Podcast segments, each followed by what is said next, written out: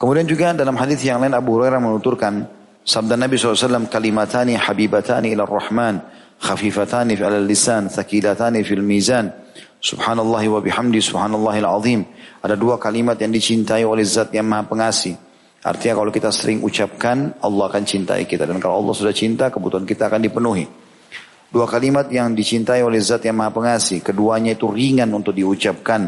Tetapi berat sekali dalam timbangan amal hari kiamat. Subhanallah wa bihamdi subhanallahil azim. Maha suci Allah dan aku mensucikanmu dengan memujimu ya Allah. Maha suci dan maha suci Allah dan maha agung. Ini hadis riwayat Bukhari, Muslim juga Tirmidzi. Juga Ibnu Abbas meriwayatkan bahwasanya Rasulullah SAW berkata kepada seorang sahabat yang mulia, Ash'aj Ibn Abdul Qais ya, Asad Abdul Qais dia mengatakan Nabi SAW mengatakan inna fika la khaslataini yuhibbuhum Allah al-hilmu wal anat. Sungguh pada dirimu ada dua sifat yang Allah cinta sekali. Allah suka sifat itu. Yaitu al-hilmu wal anat. Al-hilm wal anat ini artinya kelembutan, ya, tidak tergesa-gesa dalam mengambil keputusan, ya. Itu bisa dikatakan hilm.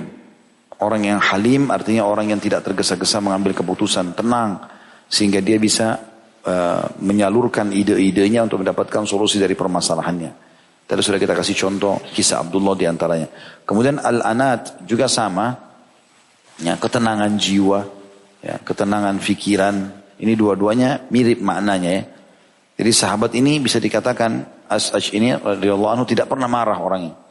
Selalu kalau ada apa-apa, seberat apa pun masalah dihadapi dengan tenang. Dan Nabi SAW memuji itu kalau Allah menyukai sifatnya tadi. Kata penulis kami mengatakan bahwa Allah itu mencintai fulan dan murka kepada fulan yang lain. Juga mencintai suatu perkataan dan perbuatan serta membenci perkataan dan perbuatan lainnya. Memang tidak akan ada pengertian cinta itu kecuali dengan cinta itu sendiri. Karena sungguhnya sesuatu itu apabila sudah sangat jelas tidaklah perlu lagi untuk ditafsirkan oleh yang lainnya. Sebagaimana dikatakan menafsirkan air setelah menimbang dengan air. Dan tidak benar kalau dikatakan bahwa kecintaan Allah terhadap hambanya adalah karena Allah akan memberikan pahala kepadanya atau akan memberikan rahmat dan sebagainya karena hal tersebut merupakan penyelewengan perkataan dari tempatnya yang benar. Tidak diperbolehkan menyerupakan cinta Allah dengan hambanya sebagaimana cinta hamba kepada sesama mereka. Karena cinta tersebut adalah sifat yang Allah miliki sesuai dengan kebesarannya dan tidak menyerupai sifat-sifat makhluk. Demikian juga dalam semua sifat-sifat Allah seperti ridho, murka, bersemayam atau istiwa, turun di sepertiga malam, mendatangkan dan datang, serta seluruh sifat-sifat perbuatan Allah Ta'ala, demikian pula dengan dalam sifat-sifat zat seperti tangan, mata, betis, kaki, kita beriman terhadapnya tanpa mengatakan bah bagaimana atau takif, penyelewengan, tahrif dan penyerupaan atau tashbih, juga tanpa pengingkaran atau ta'til. Kita menetapkan bahwa Allah Ta'ala sesuatu. Kita menetapkan bagi Allah SWT sesuatu yang telah Allah tetapkan bagi dirinya di dalam kemuhkaman kitabnya. Maksudnya dalam ayat-ayat Al-Quran. Atau dalam hadis yang sahih dari lisan Rasulnya Sallallahu Alaihi Wasallam. Kita memutus rasa tamak dari keinginan mengetahui bagaimana bentuknya. Serta kita juga mensucikan Rabb kita dari penyerupaan dengan sifat-sifat makhluk. Ada sebabnya ditulis ini ya. Saya tidak tahu teman-teman pernah bergelut atau tidak dalam beberapa kelompok yang menisbatkan diri pada Islam ya. Saya tidak bisa tidak usah menyebutkan nama-namanya tapi saya pernah bertemu dengan orang dia berzikir dengan Allah tapi zikir bukan yang diajarkan Nabi SAW. Dia menyusun kata-kata sendiri. Tapi kata-kata ini menurut dia bahasa cintanya kepada Allah. Cuma kalau kalimat-kalimat ini kalau di, ditarik kepada makna manusia saja tidak layak apalagi Allah SWT. Seperti mereka melantunkan syair dan saya dengarkan sendiri apalagi mereka menggunakan alat-alat musik dalam melantunkan itu ya. Mereka mengatakan ya ayyuhas saki saki askina muda balbaki. Mereka memanggil Allah mengatakan wahai penuang arak Allah maksudnya tuangkanlah arak tambahanmu ya agar kami tambah cinta kepadamu. Bahasa arak menurut mereka ya itu adalah diarahkan kepada Allah SWT. Ini tidak benar maknanya. Penyimpangan gitu kan. Dan kita tidak butuh hal seperti itu. Karena Nabi SAW tidak perlu memuji Allah SWT dengan bahasa-bahasa ini. Apalagi memang arak dasarnya hukumnya haram. Apalagi penuangnya seperti itu. Sebagaimana Imam Malik berkata berkenaan dengan masalah al-istiwa atau bersemayam di singasana. bagaimana keadaannya atau al-kaif adalah tidak bisa dicerna oleh akal karena lemah dan istiwa itu tidak majhul atau maksudnya diketahui jelas. Dan iman terhadapnya adalah wajib. Sedangkan bertanya tentang bagaimana keadaannya adalah bid'ah. Sebagaimana pula dinyatakan atau dikatakan oleh Imam Ibnu Syihab Az-Zuhri risalah itu adalah dari Allah. Sedangkan Rasul hanyalah menyampaikan dan kewajiban kita adalah menerima saja. Ya, maksudnya di sini ini Imam Malik pernah dalam majelis ditanya Allah kan beristiwa di atas arsnya bersemayam bagaimana itu apakah dari bawah naik ke atas maka Imam Malik marah pada saat itu. Imam Malik mengatakan istiwa itu keadaannya atau tanyakan bagaimananya tidak bisa dicerna oleh akal. Tidak bisa kita samakan dengan makhluk kalau sifat Allah. Jadi sama, kalau cinta manusia kan bisa naik turun. Ya. Tidak bisa kita samakan dengan Allah SWT. Beda. Allah SWT punya cara sendiri, punya sifat sendiri dengan kemahasempurnaannya. Dan istiwa itu bersemayam tidak majhul kata Imam Malik. Maksudnya diketahui jelas. Intinya istiwa adalah berada di atas singa sana. Dan iman terhadap Allah beristiwa itu adalah wajib. Sedangkan bertanya bagaimananya sehingga hanya membuat akal kita jadi bingung adalah perbuatan bid'ah. Bahkan Imam Malik mengatakan kepada orang yang bertanya itu keluarkan orang yang dari majelis saya. Ya, karena dia bertanya tentang hal-hal yang seperti ini. Kata beliau, sungguh kecintaan Allah terhadap hambanya mempunyai banyak pengaruh. Di antaranya Allah akan senantiasa memudahkan berbagai sebab bagi hambanya dan meringankan setiap kesusahan. Serta memberikan taufik untuk mengerjakan kebaikan dan meninggalkan kemungkaran sesuai dengan makna firman Allah dalam hadis Qudsi. Wa ma yazalu abdi yataqarrabu ilayya bin nawafil hatta uhibbu. Dan hambaku terus menerus mendekatkan diri kepadaku dengan amalan sunnah hingga aku mencintainya. Hadis riwayat Bukhari. Maksudnya adalah kita bisa merasakan cinta Allah dengan cara kita dapat taufik untuk mengerjakan ketaatan dan kita dapat taufik untuk meninggalkan perbuatan yang salah. Itu sudah bentuk cintanya Allah. Kapan kita mau berbuat dosa tapi hati ini berat dan kita berbatalkan, maka itu bentuk cinta Allah SWT. Allah memang menginginkan itu. Begitu juga pada saat kita sholat, kita ibadah, karena kita, laku, kita lakukan berarti bentuk cintanya Allah. Kalau Allah nggak mau, nggak akan terjadi. Sebagian ulama salaf mengatakan, siapa pun hamba yang Allah mudahkan lisannya mengucapkan istighfar, berarti Allah ingin mengampuni dosa-dosanya. Kalau Allah tidak mau, dia tidak akan bisa ucapkan itu. Tidak bisa dilakukan. Maka itu salah satu bentuk contoh bagaimana terasakan cinta Allah SWT kepada hambanya. Di antaranya juga bahwa Allah akan meletakkan kecintaan kekasihnya di dalam hati hamba-hambanya. Kalau Allah cinta kita, Allah akan buat orang-orang lain mencintai kita juga. Ya. Tentu di sini yang mencintai kita orang beriman. Kalau kita sudah berada di rel yang benar, kita sudah ibadah yang benar, lalu kemudian orang yang benci sama kita, berarti itu tanda-tandanya dia pasti lain jalurnya dengan kita orang-orang munafik atau orang yang tidak benar. Disebutkan dalam firman Allah SWT kepada Musa alaihissalam, "A'udzu billahi wa alqaitu 'alaika mahabbatan minni wa litusna 'ala 'aini." Dan aku telah melimpahkan ke kepadamu kasih sayang yang datang dariku dan supaya kamu diasuh di bawah mata pengawasanku. Surah Toha ayat 39. Juga Allah berfirman, di dalam surah Maryam ayat 96, A'udzu billahi minasyaitonir rajim, innal ladzina amanu wa amilus solihati sayaj'al lahumur rahmanu wudda. Sesungguhnya orang-orang yang beriman dan beramal soleh kelak Allah akan maha Allah yang maha pemurah akan menanamkan dalam hati mereka kasih sayang. Maksudnya akan muncul cinta kepada hamba-hamba yang memang Allah suruh dia mencintainya. Maksudnya cinta dalam hati hamba-hambanya adalah Rasulullah SAW gambarkan.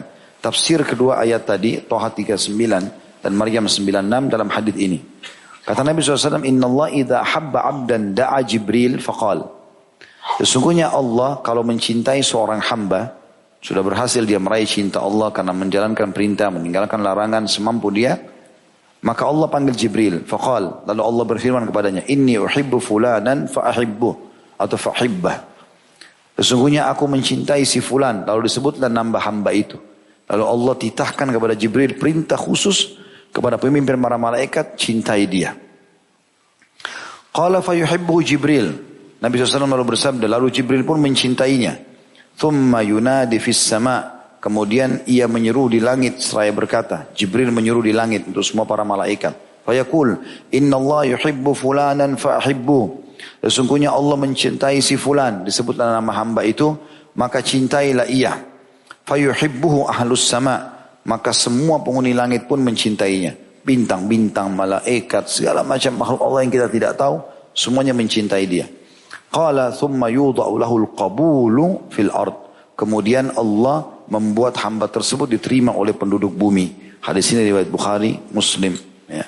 Artinya Allah akan buat nanti hati orang-orang beriman akan tertarik untuk mendekat sama dia, mencintainya, punya loyalitas. Itu salah satu bukti cinta Allah kepada hamba tadi.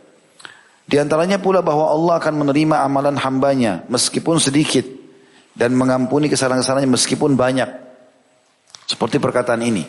Dan jikalau sang jikalau seorang kekasih berbuat satu dosa, maka nampaklah semua kebaikannya dengan seribu penolong. Sedangkan ciri maksudnya ini adalah kalau orang betul-betul dicintai atau mencintai orang lain, maka kalau ada kesalahannya kita tutupin kesalahan itu dan kita dahulukan kelebihan dia.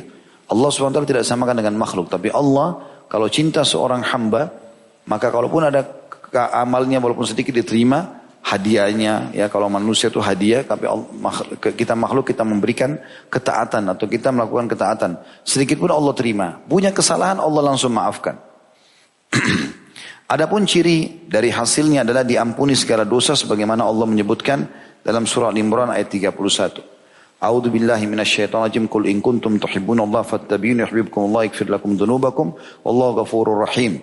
Katakanlah jika kamu benar-benar mencintai Allah maka ikutilah aku. Niscaya aku mengasihi kata Allah dan mengampuni dosa-dosamu. Allah Maha Pengampun lagi Maha Penyayang. Buah lainnya adalah diselamatkannya kekasih dari siksa dan azab. Jadi mungkin kita akan diganggu orang, mungkin kita akan di ya, kehilangan harta, kehilangan apa saja, hal-hal yang tidak disenangi, maka Allah alihkan kita dari hal tersebut. Termasuk juga siksa akhirat tentunya, masalah neraka ya. Sebagaimana sabda Nabi SAW, Wallahi la yulkillahu habibatahu finnar. Demi Allah, Allah tidak akan mencampakkan kekasihnya, siapa yang telah dicintai dalam api neraka. Dan Allah tidak membantah orang-orang Yahudi dan Nasrani atas anggapan mereka bahwa mereka adalah para kekasih Allah. Ini hadis sahih disebutkan oleh Al-Hakim dalam Mustadrak jilid 4 halaman 177. Allah berfirman tentang Yahudi dan Nasrani juga wa qalatil yahud wa nasrani nahnu abna'ullahi wa ahibba'u kul falima yu'adzibukum bidunubikum. Orang-orang Yahudi dan Nasrani coba-coba mengaku bahwasanya mereka kami adalah anak-anak Allah dan kekasih-kasihnya. Maka Nabi SAW disuruh sampaikan oleh Allah, katakan, kalau begitu mengapa Allah menyiksa kamu karena dosa-dosamu? Kalau memang kalian kekasih Allah, kenapa disiksa? Karena Nabi SAW pernah keluar satu malam dari satu acara, kemudian pulang, mau pulang, terdengar suara gemuruh yang sangat keras. Membuat para sahabat pun kaget. Lalu Nabi SAW mengatakan itu suara Yahudi yang sedang disiksa di kubur-kubur mereka. Gitu kan. Kalau memang mereka betul-betul kekasih Allah, maka pasti Allah tidak akan menghukumnya. Allah tidak akan menyiksa seperti itu. Adapun kecintaan hamba terhadap Allah, maka hukumnya fardu ain atau kewajiban. Kita tidak punya pilihan untuk tidak mencintai Allah. Maksudnya mentaatinya dan meninggalkan larangannya. Dan ini fardu ain bagi semua makhluk. Karena kecintaan hamba terhadap Allah itu sendiri adalah hakikat tauhid. Sebagaimana Allah berfirman di dalam surah At-Taubah ayat 24. A'udzu billahi minasyaitonir rajim. Qul in kana aba'ukum wa abna'ukum wa ikhwanukum wa azwajukum wa ashiratukum wa amwalun iktaraftumuha wa tijaratun takhshawna kasadaha wa masakinu tardawnaha habba ilaikum minallahi wa rasulihi wa jihadin fi sabilihi fatarabbasu hatta ya'ti Allah bi amri wallahu la yahdil qaumal fasikhin. Katakan hai Muhammad ini seperti subjudul sebenarnya tentang masalah wajibnya kita mencintai Allah setelah apa yang dipaparkan tadi di atas itu. Jika bapak-bapak, anak-anak, saudara-saudara, istri-istri, kaum kerabatmu, harta kekayaan yang kamu usahakan, perniagaan yang kamu khawatirkan, ya maksudnya kalau pergi berjihad, terus kemudian ditinggalkan bisnisnya, dan rumah-rumah tempat tinggal yang kamu sudah terlanjur sukai, adalah lebih kau cintai daripada Allah dan Rasulnya dan daripada jihad di jalannya, maka tunggulah sampai Allah mendatangkan keputusannya dan Allah tidak memberi petunjuk kepada orang-orang yang fasik. Ayat ini kata beliau merupakan dalil yang paling kuat atas wajibnya cinta kepada Allah dan Rasulnya alaihi salatu wassalam dan mendahulukan kecintaan tersebut terhadap segala kecintaan. Jadi asal kecintaan adalah cinta kepada Allah SWT dan sesuatu yang selain Allah adalah wajib dicintai demi Allah. Jika hal itu merupakan dicintai oleh Allah. Karena itulah tali keimanan yang sangat itu adalah cinta karena Allah dan benci karena Allah. Dan barang siapa yang mencintai, membenci, memberi dan menghalangi karena Allah, sungguh dia telah menyempurnakan imannya. Ini semua tentu dalam disebutkan dalam hadis-hadis sahih. Riwayat At-Tabarani ada footnote nomor 13 dan 14. Hadis riwayat Tabarani dan juga hadis riwayat Abu Daud. Yang satunya Hasan tentang masalah bagaimana seseorang itu dia e, mendahulukan Allah dan Rasulnya dari yang lainnya atau dia mencintai karena Allah dan membenci karena Allah.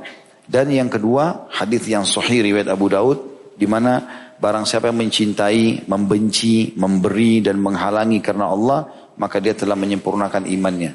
Jadi semua apa yang dia kerjakan kalau kita bersedekah kita memang bersedekah ini karena Allah yang perintahkan kalau kita tidak memberi seorang pemabuk karena Allah membenci para pemabuk itu misalnya seperti itulah kita menghalangi ya di sini kita menghalangi tidak memberi karena Allah maka sungguh di sini dia sudah menyempurnakan imannya.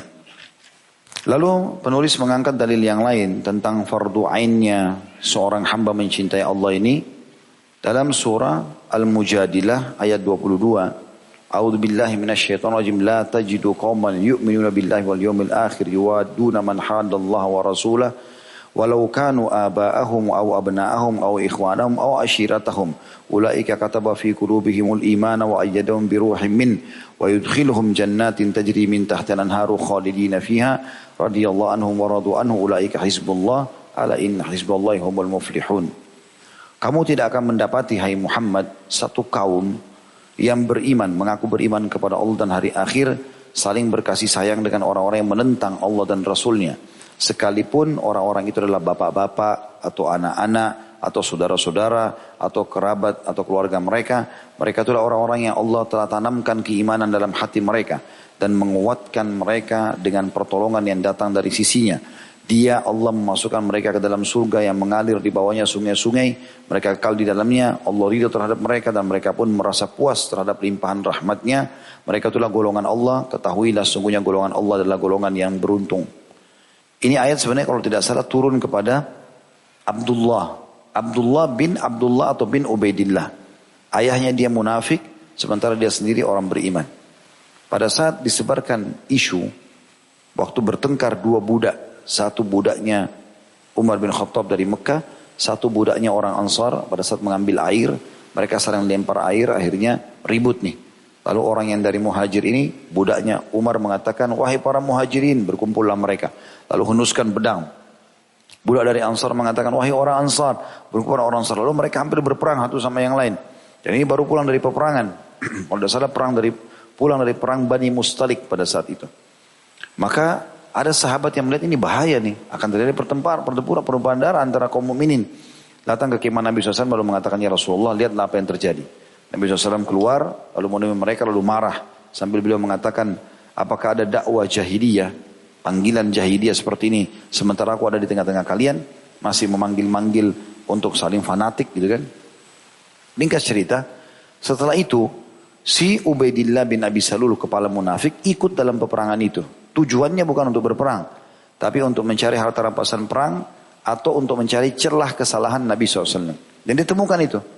Pada saat didengar itu, rupanya dia pergi bilang sama orang-orang munafik bersama dia di kemahnya. Lihat, kalian sudah uh, memberikan apa yang kalian lakukan kepada orang-orang Mekah itu. Kalian berikan rumah kalian, kalian berikan harta kalian, kalian menikahkan dengan kerabat kalian. Lihatlah apa yang terjadi. Mereka sudah berani mau memerangi kita. Sebenarnya yang dia maksud tadi, budak Ansar itu harusnya membunuh budak muhajir itu. Kok berani-beraninya? Pendatang di Madinah lalu kemudian mau marahin kita, mau berkelahi gitu-gitu. Dia cuma mau memicu pertengkaran sebenarnya. Maka dia mengatakan, inilah seperti keadaan atau pepatah yang mengatakan, gemukkan anjingmu maka dia akan memakanmu. Kalimat ini lalu ditambahlah sama Ubaidillah, sesungguhnya nanti kalau tiba di Madinah, kita ini orang-orang kuat Ansar akan mengusir orang-orang Mekah itu. Puncaknya Ya, pemimpin muhajirin adalah Nabi SAW. Mengusir Nabi maksudnya dari Madinah. Tapi dia pakai bahasa-bahasa seperti ini. Sampai berita ini ke Nabi SAW. Rupanya sudah mulai panas di lingkungan orang-orang beriman dengan kelompok munafik ini. Orang-orang munafik terpengaruh dengan Ubaidillah lalu kemudian mau ribut. Nanti insya Allah kalimat ini akan kita lebih jelaskan di tablik akbar sahabat. Tentang salah satu sahabat yang memang mendengarkan perkataan itu dan akhirnya Allah membenarkan ya pembukaan kedoknya Ubaidillah ini. Ini cerita Nabi SAW dengar itu. Kemudian Nabi mulai menggerakkan pasukan. Supaya tidak terjadi fitnah, jalan saja. Kita harus jalan nih. Tengah malam, orang-orang pada bingung. Kok Nabi SAW jalan malam-malam biasanya nggak begini. Biasanya malam istirahat, kok sekarang disuruh jalan. Jalan, tak boleh berhenti. Selama dua hari atau tiga hari. Non-stop. Berhenti sebentar sholat, jalan lagi. Tidur pun tidur di atas tunggangan gitu kan. Maka sempat datanglah seseorang kepada Nabi SAW sahabat. Tepatnya Usaid bin Khudair radhiyallahu berkata, "Ya Rasulullah, ada apa? Anda jalan tidak seperti biasanya." Kata Nabi SAW, "Kau tidak tahu apa yang diucapkan oleh temanmu Ubaidillah?" Kata dia, "Apa yang diucapkan ya Rasulullah?" Dia mengatakan bahwasanya kalau tiba di Madinah, dia orang-orang Madinah dan, dan teman-temannya mau mengusir kami para muhajirin. Dan dia merasa dirinya mulia sementara kita ini adalah terhina. Maka Usaid marah. Usaid ini kebetulan dudukannya sama dengan Ubaidillah di suku Khazraj. Dia mengatakan, Ya Rasulullah, Anda lebih mulia daripada dia. Perintahkan kami akan penggal kepalanya. Kalimat kami akan penggal kepalanya tersebar berita itu di tengah-tengah pasukan. Kalau tinggal tunggu instruksi Nabi, Ubaidillah dipenggal kepalanya. Para munafik membuat kekacauan di tengah-tengah pasukan. Kebetulan dalam pasukan ada anaknya Ubaidillah bernama Abdullah. Abdullah ini sahabat Nabi yang mulia, keimanan dalam hati masih muda umurnya. Belum 30 tahun pada saat itu.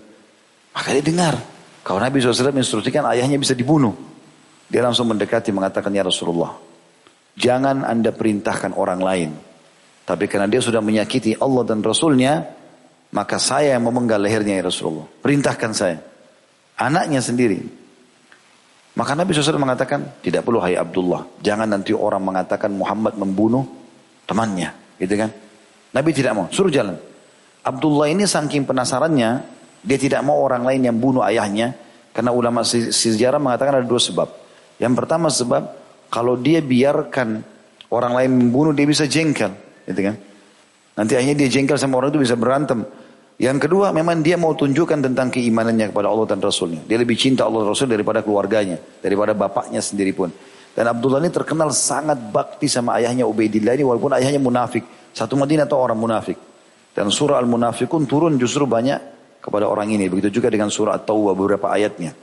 Ringkas cerita, waktu sudah tiba di pintu gerbang Madinah, sebelum masuk pasukan sempat berhenti sebentar. Abdullah ini takut nanti begitu masuk Madinah Akhirnya ayahnya instruksikan perang ribut nih umat Islam. Lalu dia maju ke depan. Menuju dekat pintu gerbang. Dia henuskan pedangnya di jalan. Biasanya orang zaman dulu kalau pedangnya dihenuskan lalu ditaruh dekat jalan. Berarti dia mau memerangi seseorang gitu. Setiap sahabat lewat heran. Abdullah ini mau perangi siapa? Gak ada musuh di sini. Tetap pasukan jalan terus sampai tiba giliran Nabi SAW. Dia lagi pegang pedang. Lalu ditanyalah oleh beberapa sahabat. Mereka mengatakan, ya Rasulullah, lihat Abdullah menghunuskan pedangnya. Ada orang yang dia tunggu. Kata Nabi, coba tanya, kenapa dia lakukan itu? Maka dia mengatakan, waktu ditanya, ditanya Abdullah mengatakan, saya tidak akan turunkan pedangku ini sampai Rasulullah SAW yang perintahkan saya untuk menurunkannya. Saya tidak ingin ada yang membunuh ayah saya kecuali saya. Pas lewat ayahnya, Ubaidillah. Lalu dia letakkan pedang itu di leher ayahnya. Serius, dan Abdullah ini ahli pedang. Dia taruh di leher ayahnya lalu dia mengatakan, demi Allah, jangan kau melangkah setapak, setapak hai ayahku sampai Rasulullah mengizinkan. Kalau kau melangkah, aku akan penggal lehermu. Diletakkan di lehernya. Kata Ubaidillah, mana baktimu selama ini? Kau kan bakti sekali. Mana baktimu selama ini? Apakah kau dahulukan orang itu daripada aku? Kata Abdullah, demi Allah, Allah dan Rasul yang lebih mulia daripada kau, hai ayah. Ini kalimat tadi, karena kalimat itu yang diucapkan oleh Ubaidillah ayahnya gitu. Maka pada saat Ubaidillah lihat serius, dia bergerak, pedang ini nggak digerakin, bisa terpotong lehernya. Dia nggak bergerak, dia tahu ayahnya, anaknya serius. Maka datanglah beberapa sahabat melapor kepada Nabi SAW, maka Nabi mengatakan bilang sama Abdullah, maafkan ayahnya. Sudah nggak ada masalah. Maka setelah disampaikan baru Abdullah menurunkan pedangnya. Contoh saja, seingat saya, kasus itu yang menyebabkan ayat ini turun. Ya, Saya ulangi ayatnya, kamu tidak akan mendapati satu kaum yang beriman kepada Allah dan hari akhir. Saling berkasih sayang dengan orang-orang yang menentang Allah dan Rasulnya. Sekalipun orang-orang itu bapak-bapak atau anak-anak atau saudara-saudara atau keluarga mereka. Mereka itulah orang-orang yang Allah telah tanamkan atau menanamkan, Allah telah menanamkan keimanan dalam hati mereka dan menguatkan mereka dengan pertolongan yang datang darinya. Dia memasukkan mereka ke dalam surga yang mengalir di bawahnya sungai-sungai. Mereka kekal di dalamnya. Allah ridho terhadap mereka dan mereka pun merasa puas terhadap limpahan rahmatnya atau Allah. Mereka itulah golongan Allah. Ketahuilah sungguhnya golongan Allah adalah golongan yang beruntung. Selanjutnya kata beliau, maka seorang mukmin yang mencintai Allah dan Rasulnya tidak diperbolehkan mencintai apa saja yang tidak dicintai oleh Allah, bagaimanapun bentuknya. Karena itu Allah mencelah beberapa kaum karena mereka mencintai selain Allah sebagaimana kecintaan mereka kepada Allah. Dan Allah mengancam mereka dengan azabnya. Allah SWT berfirman dalam surah Al-Baqarah 165, A'udzu billahi minasyaitonir rajim wa minan nasi man yattakhidhu min dunillahi andadan yuhibbuna ka hubbillah والذين آمنوا أشد حبا لله ولو يرى الذين ظلموا إذ يرون العذاب أن القوة لله جميعا وأن الله شديد العقاب Dan di antara manusia ada orang-orang yang menyembah tandingan-tandingan selain Allah. Mereka mencintainya sebagaimana mereka mencintai Allah. Seperti orang memberikan sesajian ke kuburan, ke patung, dan seterusnya. Mereka betul-betul merasa yakin ini akan memberikan manfaat kepada mereka. Mereka juga kalau ibadah, mau sholat iya. Mereka juga berdoa sama Allah. Tapi mereka menyamakan ini. Adapun orang-orang yang beriman maka mereka sangat cinta kepada Allah. Dan jika seandainya orang-orang yang berbuat zalim itu mengetahui ketika mereka melihat siksa pada hari kiamat nanti bahwa kekuatan adalah kepunyaan Allah semuanya dan bahwa Allah amat berat siksaannya, niscaya mereka akan menyesal. Allah SWT memberitahukan bahwa mereka akan menyesal terhadap penyamaan itu dalam kecintaan. Sebagaimana Allah mengatakan dalam surah Asy-Syu'ara 94 sampai 98, A'udzu billahi rajim. فكبكبوا فيها هم والغاوون وجنود إبليس أجمعون قالوا وهم فيها يختصمون تالله إن كنا لفي ضلال مبين إذ نسويكم برب العالمين Maka mereka para sesembahan itu dijungkirkan ke dalam neraka. Nanti hari kiamat apapun yang disembah oleh manusia misalnya disembah patung, disembah pohon didatangkan hari kiamat. Lalu dilempar bersama-sama ke dalam api neraka. Mereka maka mereka sesembahan-sembahan itu dijungkirkan ke dalam neraka bersama-sama orang yang sesat yang menyembahnya dan bala tentara iblis semuanya tidak terkecuali dari jin dan manusia. Mereka berkata sedang mereka berkata sedang mereka bertengkar dalam neraka. Demi Allah sungguh kita dahulu di dunia dalam kesesatan yang nyata karena kita mempersamakan kamu wahai para sesembahan dengan Rob semesta alam. Jadi akan menyesal nanti kalau mereka melakukan perbuatan itu. Mereka tidak menyamakan selain Allah dengan Rabb semesta alam di dalam penciptaan dan rububiyah Allah. Tapi mereka menyamakan selain Allah dalam kecintaan dan pengagungan. Itulah yang dinamakan persekutuan. Sebagaimana firman Allah Ta'ala, Alhamdulillahilladzi khalaqas samawati wal arda wa ja'ala dhulumati wan nur, thumma alladhina kafaru bi rabbihim ya'dilun. Segala puji bagi Allah yang telah menciptakan langit dan bumi dan mengadakan gelap dan terang, namun orang-orang yang kafir mempersekutukan sesuatu dengan Rabb mereka. Ya, saya kemarin ketemu dengan uh, seseorang, dia cerita ada di antara kerabatnya itu betul-betul cintanya pada kuburan benda mati itu luar biasa. Sampai harus ke kuburan dan harus minta pada mereka. Padahal permintaan ini harusnya kepada Allah SWT. Bagaimana dia bisa memunculkan cintanya pada kuburan itu sehingga meyakini bisa memberikan manfaat dan mudarat? Atau orang mencintai benda-benda yang dianggap keramat Ditaruh di sebuah tempat, dibungkus dengan rapi, dikasih menyan-menyan, minyak wangi, dibeli mahal, tidak boleh ada yang sentuh di ruangan khusus. Sementara dia tidak lakukan hal-hal yang serupa dengan Allah SWT. Dia tidak muliakan Allah sebagaimana ini. Ini semua akan terjadi penyesalan. Semua sesembahan mereka itu akan datangkan hari kiamat dilempar ke neraka. Lalu mereka sendiri akan bicara nanti sama sembahan-sembahan itu. Sama patungnya, sama setan-setannya segala macam. Ini dulu sebabnya karena kami mencintai kalian melebihi cintanya kepada Allah sehingga kami mendahulukan kalian. Jadi ini Allah sudah bocor apa bongkar kepada kita sebenarnya dibocorkan kepada kita tentang keadaan mereka nanti yang penuh penyesalan pada hari kiamat. Termasuk masalahnya teman-teman kalau berhubungan dengan masalah hal-hal yang haram ya. Jadi jangan karena antum terlalu cinta pada istri misal atau pada suami Allah haramkan ya sudah tidak masalah. Yang penting pasangan saya senang, nggak bisa. Haram-haram, nggak bisa. Tidak ada toleransi. Ini bentuk cinta. Kalau kita dahulukan pasangan misalnya, Antum dengarin azan, sudah jelas-jelas pergi sholat. Tidak ada uzur.